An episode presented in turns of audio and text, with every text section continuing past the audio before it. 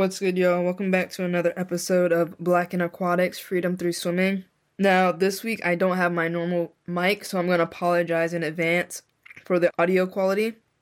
I did want to acknowledge the 16th FINA World Swimming Championships that just wrapped up in Melbourne.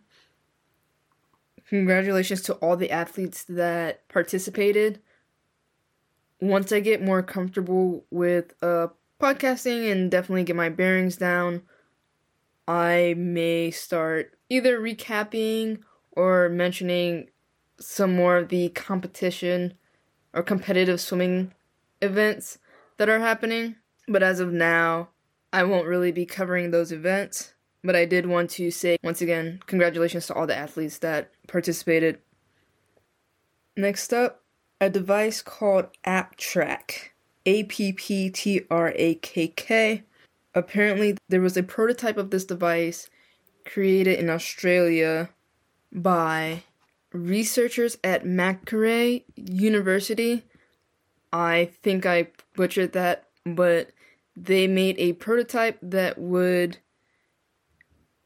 use sensors, wireless communication, and artificial intelligence to help prevent drownings. I'm assuming from the article that I read, the article that was featured in the AOAP newsletter is in its very early stages. This definitely looks interesting. I just found this fascinating. You know, what people try and do with tech and aquatics. So I'm going to go ahead and drop the link to that in the show notes. And that wraps up this week's episode. Happy holidays. If your holiday already started or if it's about to start, I hope you enjoy your holiday. Thanks for checking in. Peace.